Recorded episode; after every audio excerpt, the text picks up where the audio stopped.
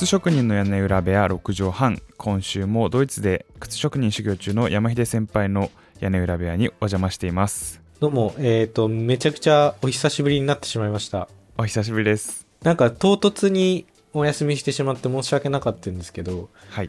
まあなんか去年までをね、シーズン1という風に させていただいて、はい。唐突にシーズン2ということにさせていただけると嬉しいなと。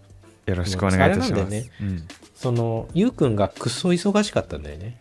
そうなんです。あのー僕のせいでですねあの あの後半去年の後半からなんかめちゃくちゃ忙しくなってしまってというのもまあその本業が忙しくなってしまって、えーここまでずるずると来てしまいましたが、えーシーズン2ということでまあ何も変わんないんですけどねね基本的に。あの、これ、えっ、と、最近聞いてくれている人に向けて、ゆうくんの仕事は、ドイツのね、某、某文化機関ですよね。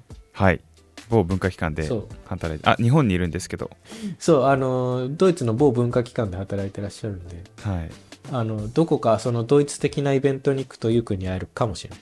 あそうですねそうかもしれませんそう、だからまあ、ゆうくんは日本で今、ドイツの文化機関で働いておりまして、えー、忙しかった。お疲れ様でしたということで。まあ、なんかすげえ唐突に、あれいつだっけ ?10 月とかに唐突に終わってしまって、あの、き恐縮だったんですけれども。皆様申し訳ありませんそう、なぜかね、あのー終わった、終わったわけでもなかったんだけど、その中断をし始めたあたりで、あのーいろんな人から聞いてるよってお声がいあただいてて、そうなのよ。急に、その、なんか俺が、俺ちょっとこう、ししばらくお休みしますって言った相前後するくらいに、あの、同業の日本人の方から、あ、あれ聞いてるよ、面白いねって言っていただいたりとか、タイミングが。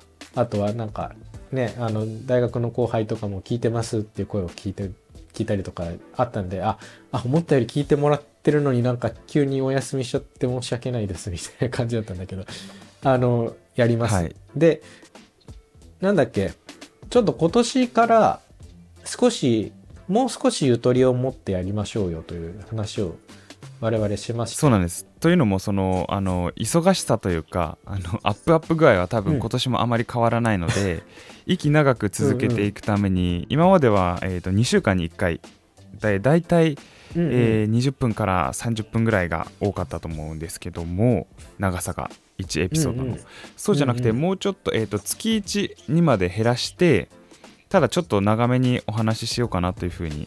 そうだね。はい。だから、まあ、ちょっと、せめてね、この私の修行期間っていうのがあとうん。2年あるんですけど、なんかそれの、なんて言うんだろうな、一つの記録みたいになってくれると嬉しいなっていうふうにも思っているし、でやっぱり関心を持ってくれてる人がいて、聞いてくれてる人がいるので、まあなんか、あのーまあ多分もともと毎週ね、毎週聞いてくれてる、毎回聞いてくれてる人ってのは多分少ないって、なんか後でまとめ聞きしてる人は多分多いと思うんだけど、そういう、そういう人がいてくれる限りは、なんかまあね、続けられる方がいいかなと思っていて、で、なんでまあ持続可能な形はいでということで、あの月に1回というふうにするようにしました。なんでまあ、ちょっとそのあたり、えーご容赦いただければなと思います。お願いします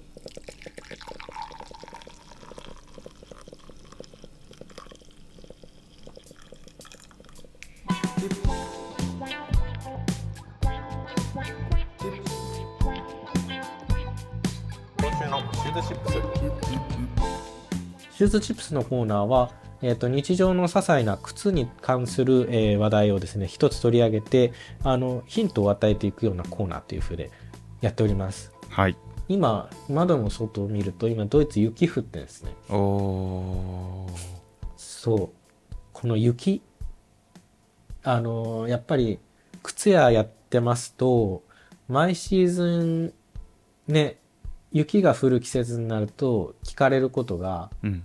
あのー滑らない靴ってありますかって聞かれるんですよ。うん。例えばなんですけど、あのーよくあるのは、おばあちゃんとかによく聞かれるんですよ。まあ日本で働いてた時の話なんだけど、その、そこがデコボコの方が滑りづらいんでしょ？みたいに、おばあちゃんに聞かれる。あそうなんだ。そこも疑わなきゃいけないんですね。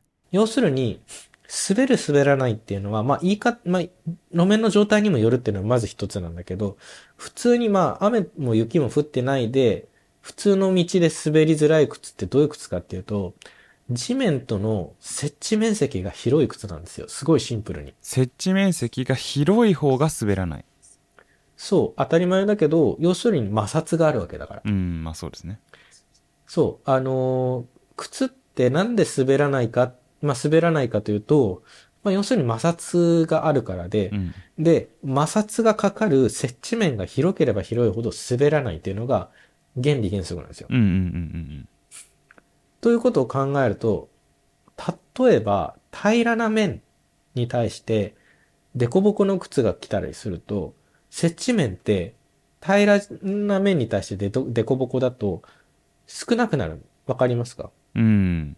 そうですね要は、そう、凸凹してるから、設置してる部分は少なくなる。つま先立ちと普通に立つみたいな感じですよねそうそうそうそう。うん要は、まあ、凸凹してる分、その空洞が間にあって、接地面っていうのは、えっ、と、平らな面に対して平らな靴よりは少ないわけです。うんうんだから、例えば、平らな面に対しては、平らな靴の方が、接地面が当たり前ですけど広いんですね。だから、いわゆるアスファルトの上に関しては、あんまりデコボコしすぎてるようなトレッキングシューズだったり、ハイキングシューズは、実は逆に滑る。はいはいはいはいはいということは言えると思います。逆にね、路面がガタガタしている場合、まあ山道だったり、その砂利道だったりした場合は、これは例えばトレッキングシューズみたいに、あの、こうボコボコした、えっ、と、デコボコのやつだと、砂利に、砂利とか土に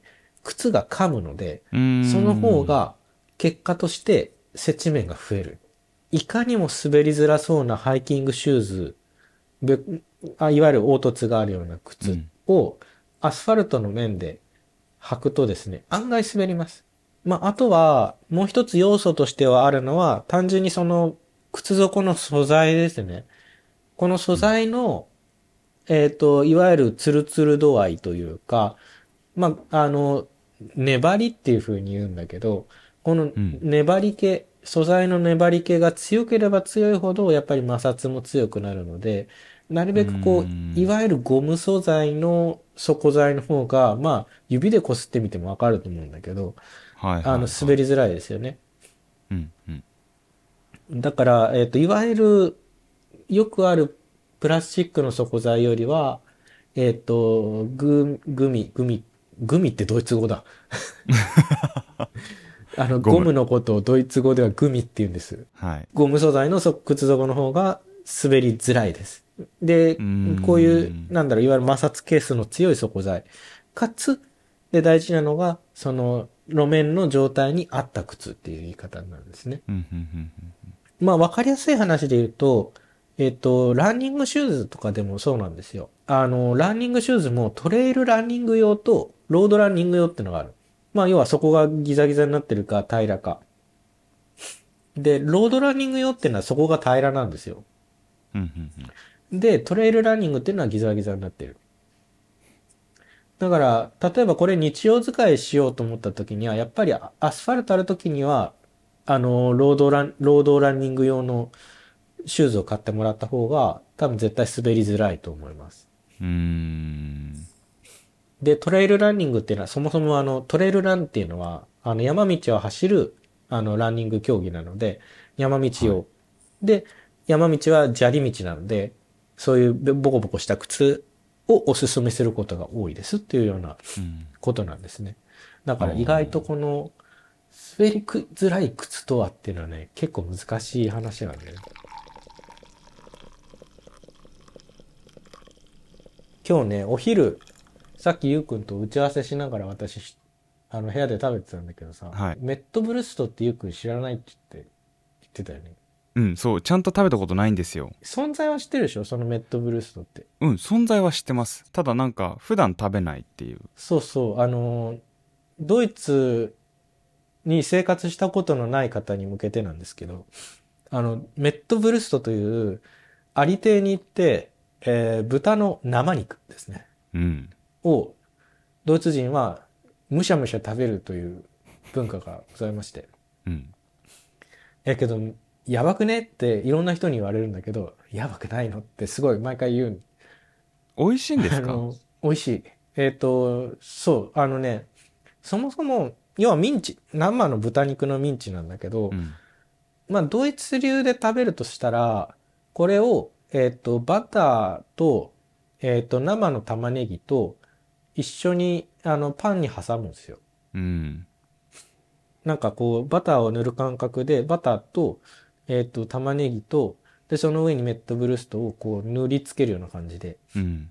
で、あの、挟んで食べるんですけど、あ、あと塩コショウだ。で食べる。これは美味しいん。なんか、作る前のハンバーグみたいな風にしか想像できないですけどね。あ、そうね。作る前のハンバーグ食べてる 罪悪感みたいなのがある。そう。いや、うーんとね、そう、美味しい。美味しいんだけど、味を表現するのと、まあ、ネギトロ。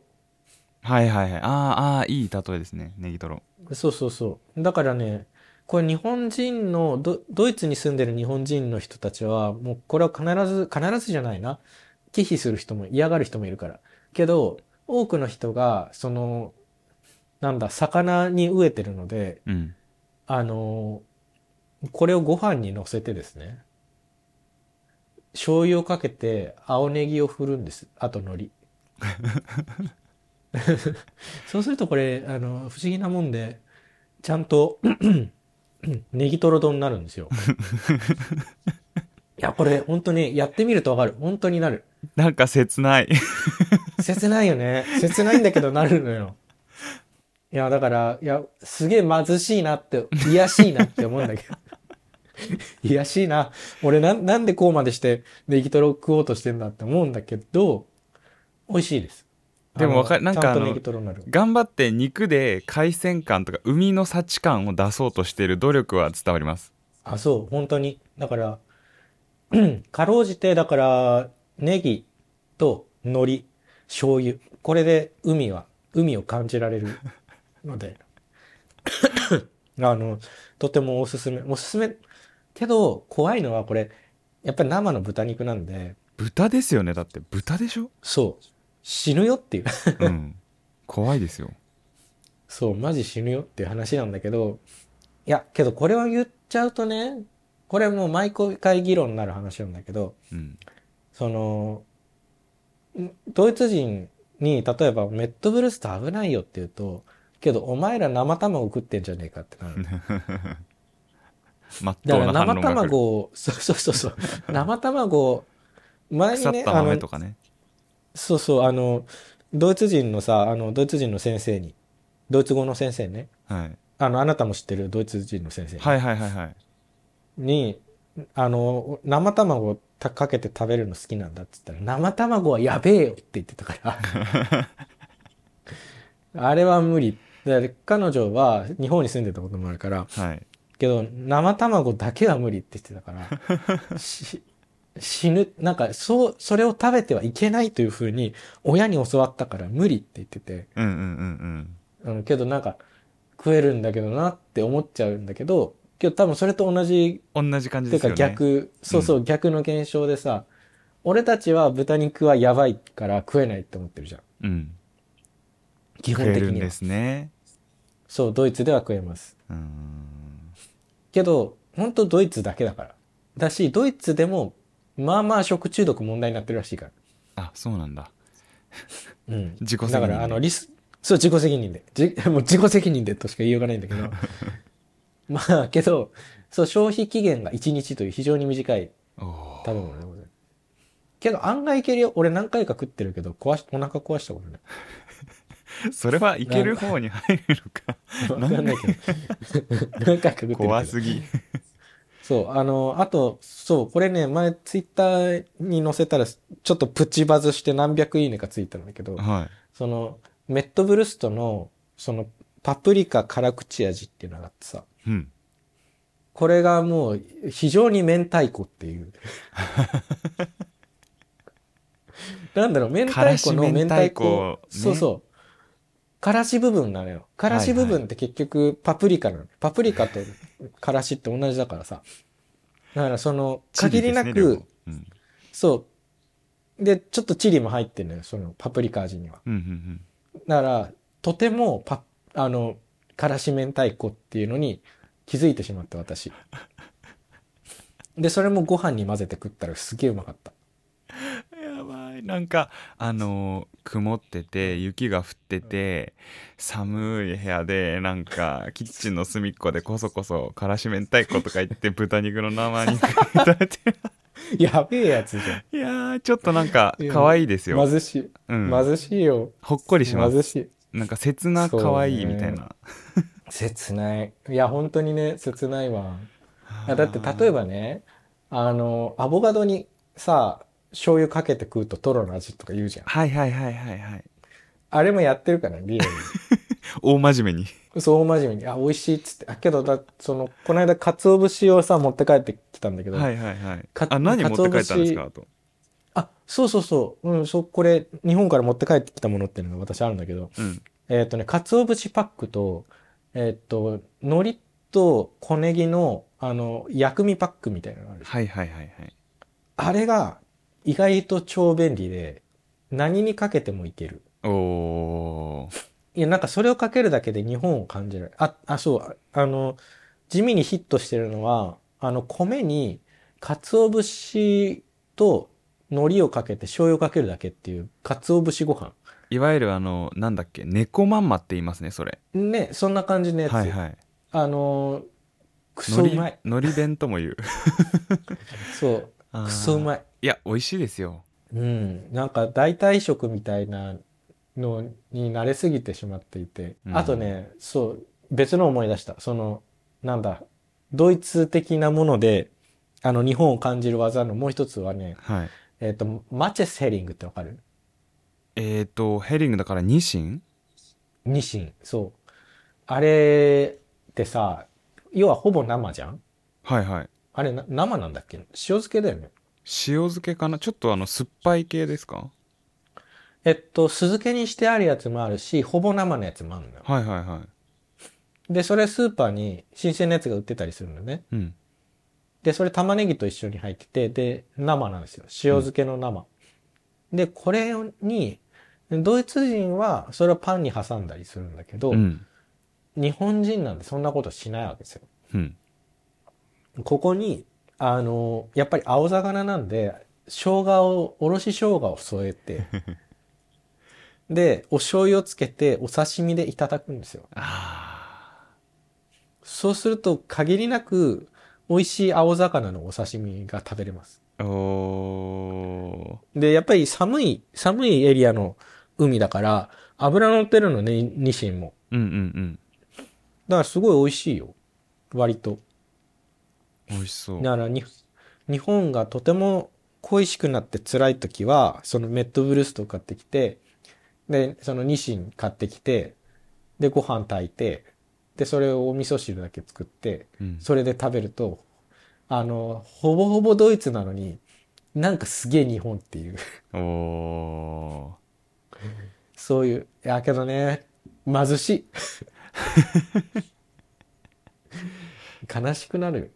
この間日本帰ってさ、あの、居酒屋ランチとか行ってさ、ーうんあの、900円とかでお刺身食えてるのがなんかクレイジーだなって思った。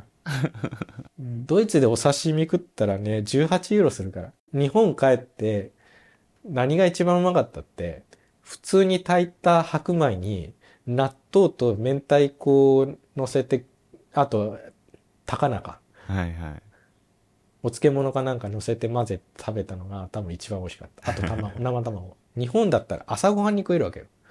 結局朝ごはんが一番美味しいんですよどの国行ってもこれいつも思うそうね。そうね。それは本当にそうだね。うんシンプルに一番美味しい。だドイツの朝ごはんだって美味しいもんね。美味しいです今今ドイツだから4年間ちょっとドイツ行ってないんですけどドイツで今た一番食べたいのは朝ごはんですもんああ、ドイツフリューシュトゥクですね。けどブローティエンって食べるの？あなた。えっと食べますねあの僕が住んでたのはミュンヘンなのでそうは呼ばない言い方違うんでしょ。うんあの、なんか嫌、嫌味みたいに言い換えてくるんでしょ、あの人たち。うんまあそれはあのどこに視点を置くかですよねうん僕からしたら北が変な呼び方してるだけって思ってたのでドイツに来て、ドイツの語学学校の先生がミュンヘンに行った時に、ein Brotchen bitte って、要は、パン一つくださいって言ったら、そんなものはないですけどってすっげえ言われたの。いやないんですよ売ってないもんそんな名前のものは売ってません やだ、もうこの人急にバイリ、バイリッシュの人になるからやだわ。やだわ。そんなものは売ってませんなんていうのあれ？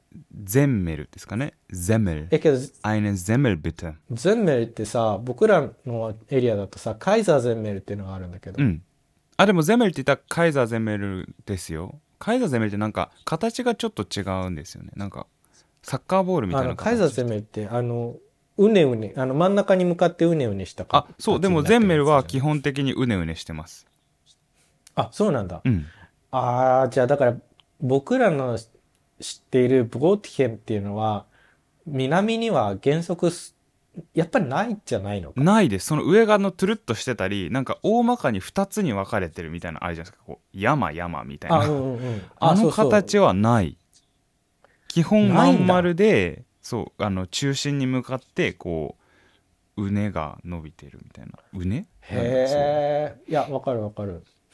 そっか。いや、なんか、俺の感覚からするとさ、やっぱりドイツのパンって言ったらさ、カイザーゼンメルもあるけど、ボーティヘンなわけですよ。うんあの、いわゆる日本人の言うとこのコッペパンか。そうですね短いコッペパンみたいなそう、短いコッペパン。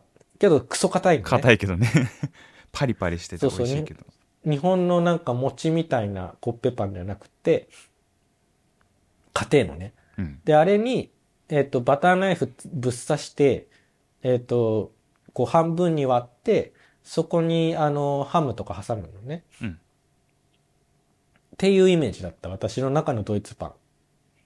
あのーそうですえっとゼンメルはまん丸なのでで同じようにこう、うん水平にねあのバターナイフを入れバターナイフっていうかそうテーブルナイフを入れてこう回すようにして、えっと切りあ、そうそうそう。開いていってであの一番真ん中までぶっ刺さないでちょっと手前の浅い感じでこう回しながらナイフを入れていって、はいはいはいはい。最後こうナイフ置いて両手で上半分と下半分を持ってクッて引っ張ると真ん中のとこがふわっと取れる。て取れるんですよ。あで、こうちぎれるんです真ん中の部分はであの朝パン屋さんで買いたてのはもうそれですごいホカホカしててで、ね、子供の頃はその真ん中のなんかふわっていうところだけなんかむしり取ってボールにして遊んだりしてましたけど これちなみに聞いたら別のドイツ人の友達もやってたんでこれなんか見たら多分やりたくなっちゃうものなんですけど。けどね、あれは、ドイツ人は行儀悪いからね。そうそうそう。まあまあいいんだけど。そうでそれにパンやらあパンやじゃない、えっとハムやらチーズやらを乗せてこう割とオープンサンドにして食べてましたね。あとはまあ,、うんうんうん。あのジャム塗ったりもしましたけど、うん、若干の地域差出るね。けどやっぱり、あの、バイエルンとこっちの差っていうのは多分一番その、パンで言うとそれが一番でかい差だよね。そうですね。ゼンネルかうん。そうだと思います。かうん、まあドイツのご飯、あの、代替、代替食みたいな、そんなメットブレストみたいに、なんかネギ、これをしたらネギトロになるみたいなことじゃなくてね、普通に美味しい、美味しいっちゃ美味しいからね。説得力はゼロですが、どうせ、ね。どうせ明太子と思ってしか食べてないんだろうって思っちゃいますけど、まあね、うん。まあね。靴職人的に言うと山秀さんは今どのステージにいて、うん。というところかな。そこから聞きたいですそうだね。あの、ちょうど私今2年目になる、もう2年目ですよ。早いな。えっ、と、2年目の、えっ、と、真ん中に差し掛かってるんだけど、で、これちょっと今回から初めて聞いてる人に向けて少し話をすると、僕何をしてるかっていうと、あの、ドイツ語でいうアウスビルドゥングというのをやってまして、まあ、いわゆるドイツの専門職業教育課程ですね。で、この私今2年目におります。で、これ3年半あるんですよ。で、この3年半のうちの間に、えー一回つ、えっ、と、ツビッシャンプリューフングという、えーこれは中間試験ですね。はいがありまして、で、それと、えー最後に、えー修了試験というのがあって、この二つで、えっ、と、その職人試験っていうのは成立するんだけれども、実はこの2年目の終わりにですね、えー、ツイッシェンプリューフン中間試験がございます。もうそんなになりました。あと半年後ってこと？あ、そうそうそう、本当に。もう、もう、マジ、マジ半年。ちょうど。うん残り半年で、えっ、と、ツイッシェンプリューフンというのが来るので、なんか、そこまで来たら、本当に折り返し地点なんですよね。そうですよね。3年半分の2年、そうそう。だから、えっ、と、60%くらい来たことになるのかな、そしたら。まあ、それくらい来るので、なんかだいぶ進んできたなっていう感じ。あの、本当始めた時はね、なんていうか、ドイツ語もわからなかったし、ね、仕事もわかんなかったし、何もわかんなかったんだけど、うんうん。最近ようやく、まあ、なんて言うんだろう、言葉で困ることは、まあ、あるけど、その、言葉が理由でミスることは減りましたね。あの、んイエスかノーかが聞き取れなかったり。はいはいはいはい。まあ、その単語一個で変わっちゃうじゃない。はい。その逆転しちゃうじゃん、意味が。これはやらないなのか、これはやってなのかそう、そういうところだったりとか、あるいはその多少複雑な、あの、お願い事だったりっていうのを、そのドイツ語が理由でわからないみたいなことは確実に減ったので、っん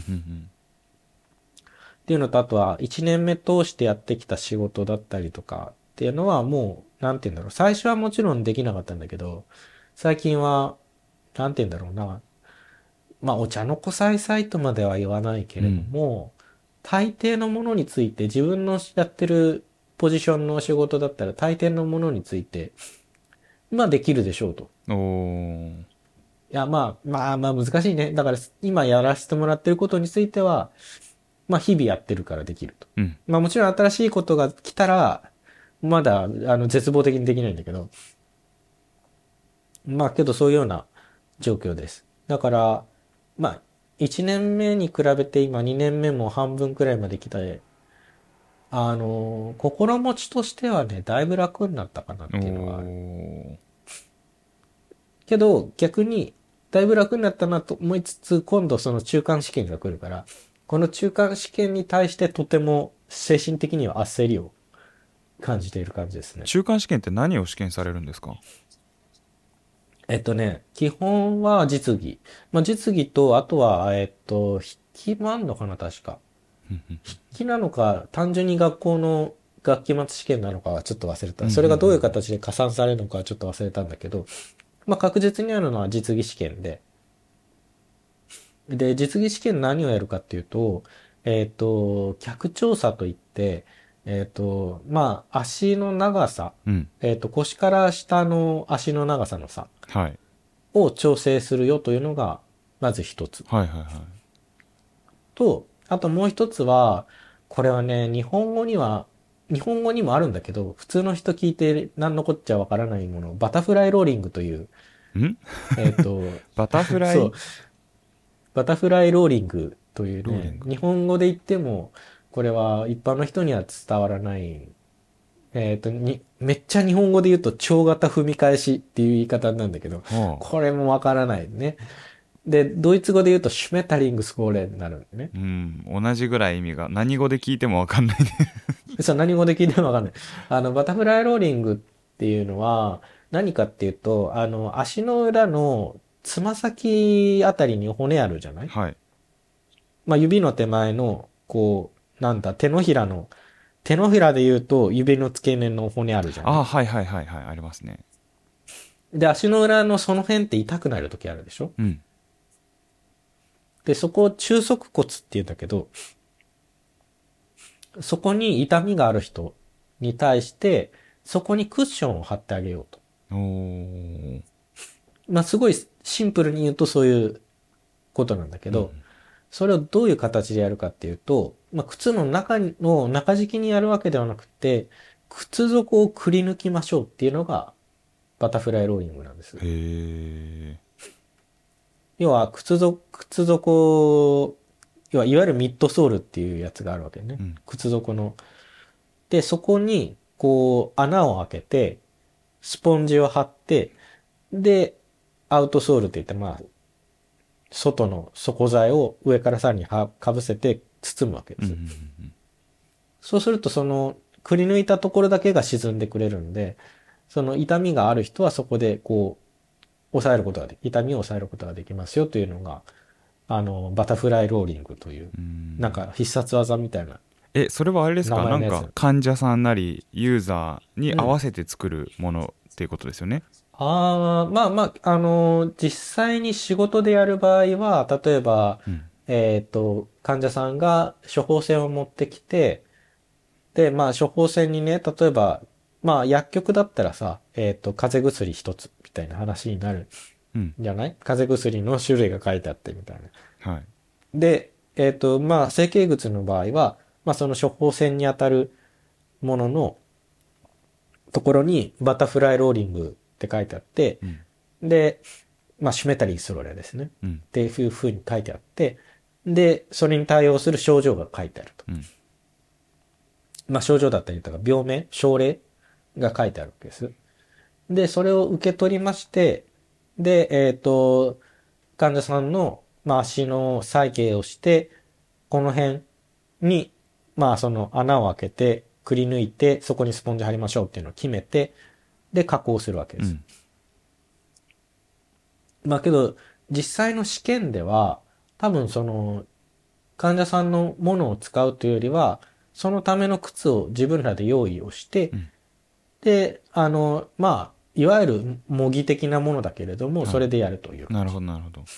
えそれはうん結果が、すうん。あの採点されるんですか？それともなんか誰かが横にいてなんかこいつはハサミを使えているかみたいな試験官が同時に見回りをしながら採点をするみたいな。へえじゃないとその内側に入ってるものがどういう状態かってわかんないうから。んなるほどなるほどでは後から見えないところみたいなのもあるだろうから、うんうん多分そういうところも含めて採点してるんだと思うんだよね。まあなかなかちょっと緊張の一瞬だし、普段とその工房も違うから、なんだ、使ってる道具も違うし、はいまあドキドキですけれども、やるしかないかなっていう感じ。これはでもし、えっと、中間試験で落ちるみたいなことはないんですか？そのまま終了試験に行ける。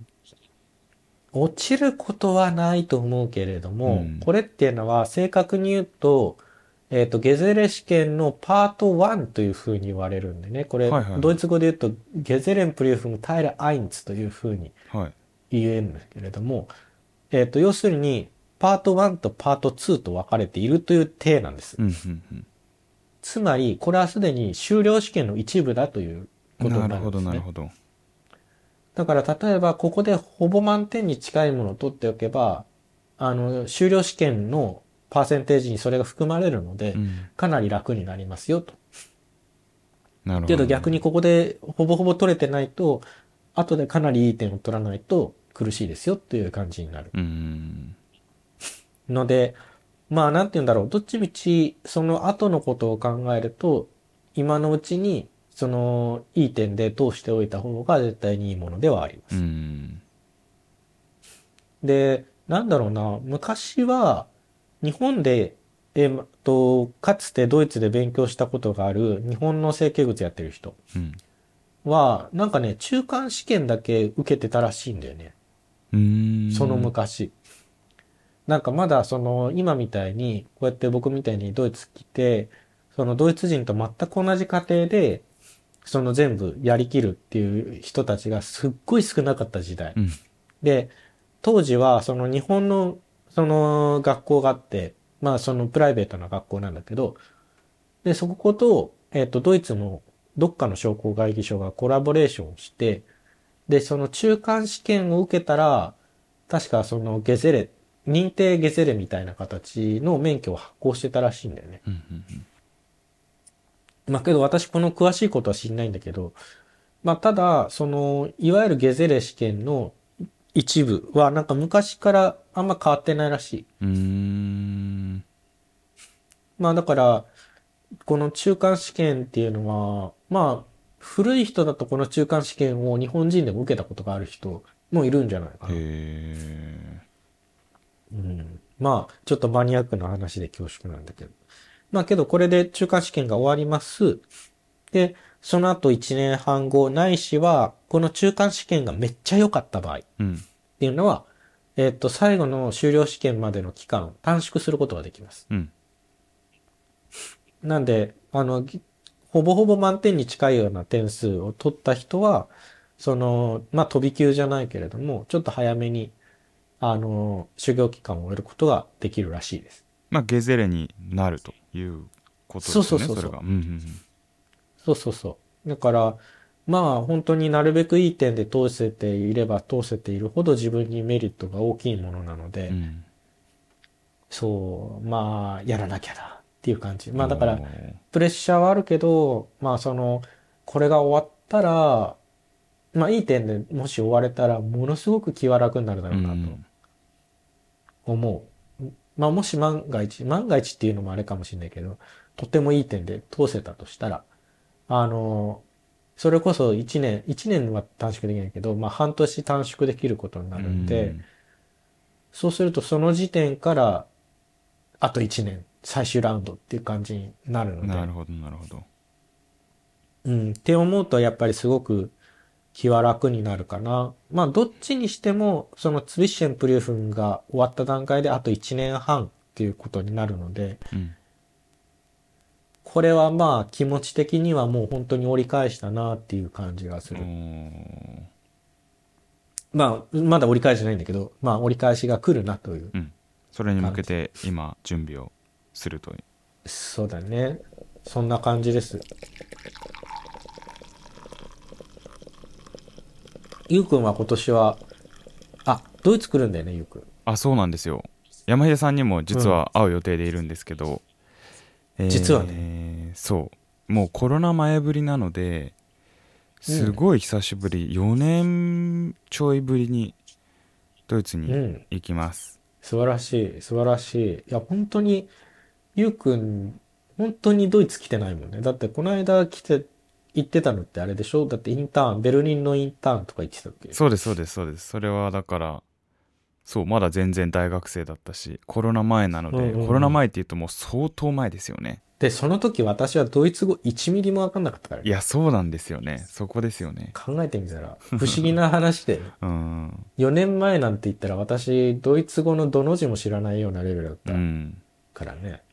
今でこそ、まあ会話はできるようになったけど、考えてみたら4年前って何にもでドイツと関わりなかったからね。いやーすごいなそうそのぐらい行ってなかったんでドキドキしてましたから 久しぶりに。まあけど、普段ドイツ語喋ってるでしょ？そうですねあの言葉はあの不安ではないというかそなんかそういう心配というよりかはなんかどう変わってるのかなみたいな興味がありますねまあぜひちょっとドイツに来て、これまでのドイツとの違いというのを、まあ肌身でうん。感じてもらえればいいなと。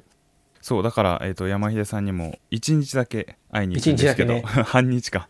うん。会いに行くんあですけど。のえっ、とね、デュッセルドルフに来るので、はい。あの、まあ、僕はデュッセルに住んでるわけじゃないんだけど、あの、1時間くらいかけて、デはい。ュッセルに僕も行きまして、あの、アルトビールを飲もうよという。そうですね。あの、楽しみにしてますので、はい。ぜひ来てください。よろしくお願いします。で、なんか、その、その回の模様とかもね、うんできたらいいよね。私、日本実は帰ってたんだよね。あ先週そうじゃんそうですよねそうなんですよ会わなかったけど 俺す、すっかり忘れた。あそう、あ会わなかったんだよね。帰省でした。どっちかというと、あの、おばあちゃんに会いに行ってただけなんで。うんよかったですか？でもそれがメイン。そうね。なんかいろいろ大変だったんだ、実は。うんこれ話すと長くなっちゃうんだけど、その、日本帰ってました。で、別に今年は、なんて言うんだろう。言うなれば去年と一緒だったわけですよ。うんで、去年と一緒だし、生活変わんないし、報告することも、去年ほどなかったのよ。うんで、その去年は1年目だったじゃん？ドイツ行って。そうですねで、ドイツ行って1年目だったから、1年終わった、やった、帰って報告するぞって思っていろんな人に会いまくってとても大変だったんですけど、うん今年はなんか変な話、2年目だし、しかもその、本当に言うなれば折り返し手前みたいなところで、言うほど変わったこともなかったんですよ。うんだから会って報告しようみたいなこともなくて、もう本当に経過観察くらいの感じなんですよ。だから、帰って報告することもないから、友達にもほぼ会ってないんですよ。うん二人くらいしか会ってないかな。で、だからもう全然今年のお正月というのはもうへいへんぼん、へいへいぼんぼん、ね正月だったんですけど、うん。あのーお正月ね、皆さんもご存知の通り、あのし震災があったじゃないですか。はい。で、その時に、あのー私、1月1日、ほんとたまたまなんだけど、一人でおばあちゃん家行ってて、うん。たまたまその日は、全然おばあちゃんに会いに行く予定なくって、で、まあ、正月だし、おせち食べてど、だらだらしようかって言ってたんだけど、うんで、それでおばあちゃん家に散歩がてらちょっとおばあちゃん家行って挨拶だけしてくるね、つって、俺だけ行ってたのね。うん。で、そのタイミングでおばあちゃんの話、あの、なんだ、無限テープレコーダーみたいなおばあちゃんの話があるじゃないですか。はい。で、それが一通り一周回ったなと思って、帰るかと思って、帰ろうと思った時に、緊急地震速報になって、うんで、緊急地震速報になるってやばいじゃない。うん。で、しかも、あの、おばあちゃん90なので、90歳なので、いやー、怖かったよ、本当に。その、何が怖かったって、おばあちゃん90歳です。えーあなんだ、緊急地震速報、愛知西部って出てます。私名古屋地元なんで、はい。緊急地震速報、まあそのタイミングではね、その能登が中心だってわかんないじゃん。うんうんその辺って出るから。だから、愛知県西部から北陸っていう風に、ちょっと広めに出てて、うんうんうん。で、これど真ん中だった場合、やべえなっつって。はいはいはい。だから、愛知県西部、ま、もしど真ん中で来たら、あ、やべえ、これ南海トラフだとか思って、その5秒くらいの間になんかいろんなこと思うのよ。うん。その、あ、これはもうやばい、死ぬかもしれないというか、その、名古屋についに来ちゃったか、このタイミングで、みたいなのが、まず一瞬で浮かぶわけよ。うんで、おばあちゃんおるやん。で、え90歳のおばあちゃん。で、このタイミングで私だけ逃げれる、逃げることはできるけど、おばあちゃん置いていかなきゃいけない。うん。けど、おばあちゃん守るってなった場合、家が潰れたら私死ぬってなるじゃん。うん。高齢者だったりとか、まあ、障害を持ってる人と二人きりの場合って、こんなに切羽詰まるんだってのはすっごい思った。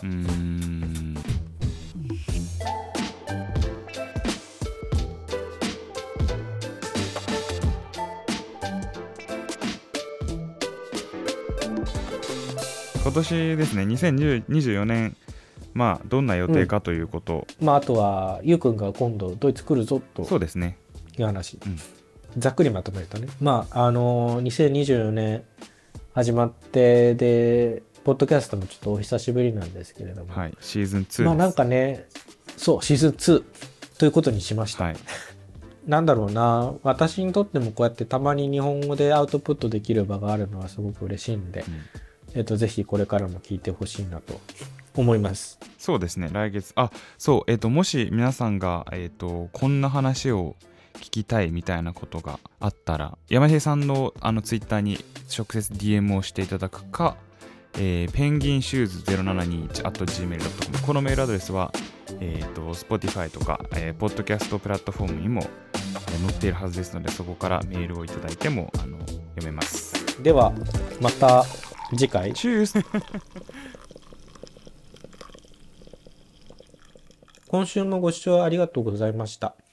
えっ、とですね、毎週、毎週というか毎回、えー曲をつけてるんですけれども、えー今回の曲はですね、まあ、今年の1月1日に、えっ、と、石川で、えー震災がありまして、で、まあやっぱりなんか、とてもとても悲しい気持ちになったんですね。で、どうしてもあの、311のことを思い出さざるを得なくて、で、その時にものすごくこう、なんて言うんだろうな、すごく辛い気持ちにやっぱりなるんですよ。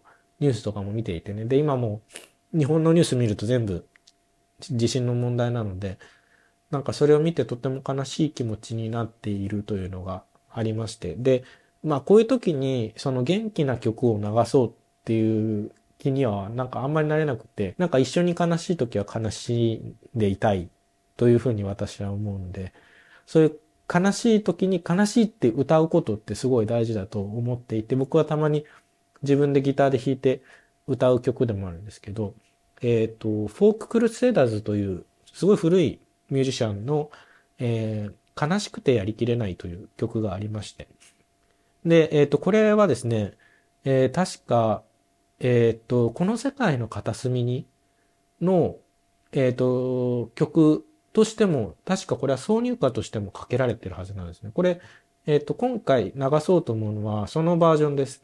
えっと、この世界の片隅にで流れてる、えっと、コトリンゴさんというアーティストさんがカバーしている悲しくてやりきれないというもののカバーをちょっと今回流そうと思います。なんていうか、とても静かなアレンジで、ただなんていうか、その悲しいぞっていう気持ちを吐き出すために、あの、聴いてとても気持ちのいい曲なので、ぜひ聴いてみてほしいなと思います。ということで、今週の曲はですね、悲しくてやりきれないコトリンゴさんです。えー今週もご視聴ありがとうございました。